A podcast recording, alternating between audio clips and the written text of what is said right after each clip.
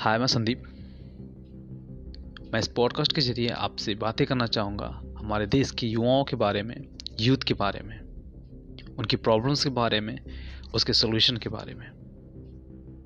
क्यों हमारा यूथ इतना भटका हुआ है? क्यों हमारे यूथ को जॉब नहीं मिल पा रही है?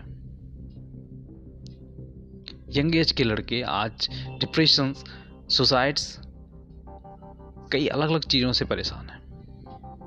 तो दोस्तों जुड़े रहिए हमारे साथ। मैं संदीप आपका दोस्त।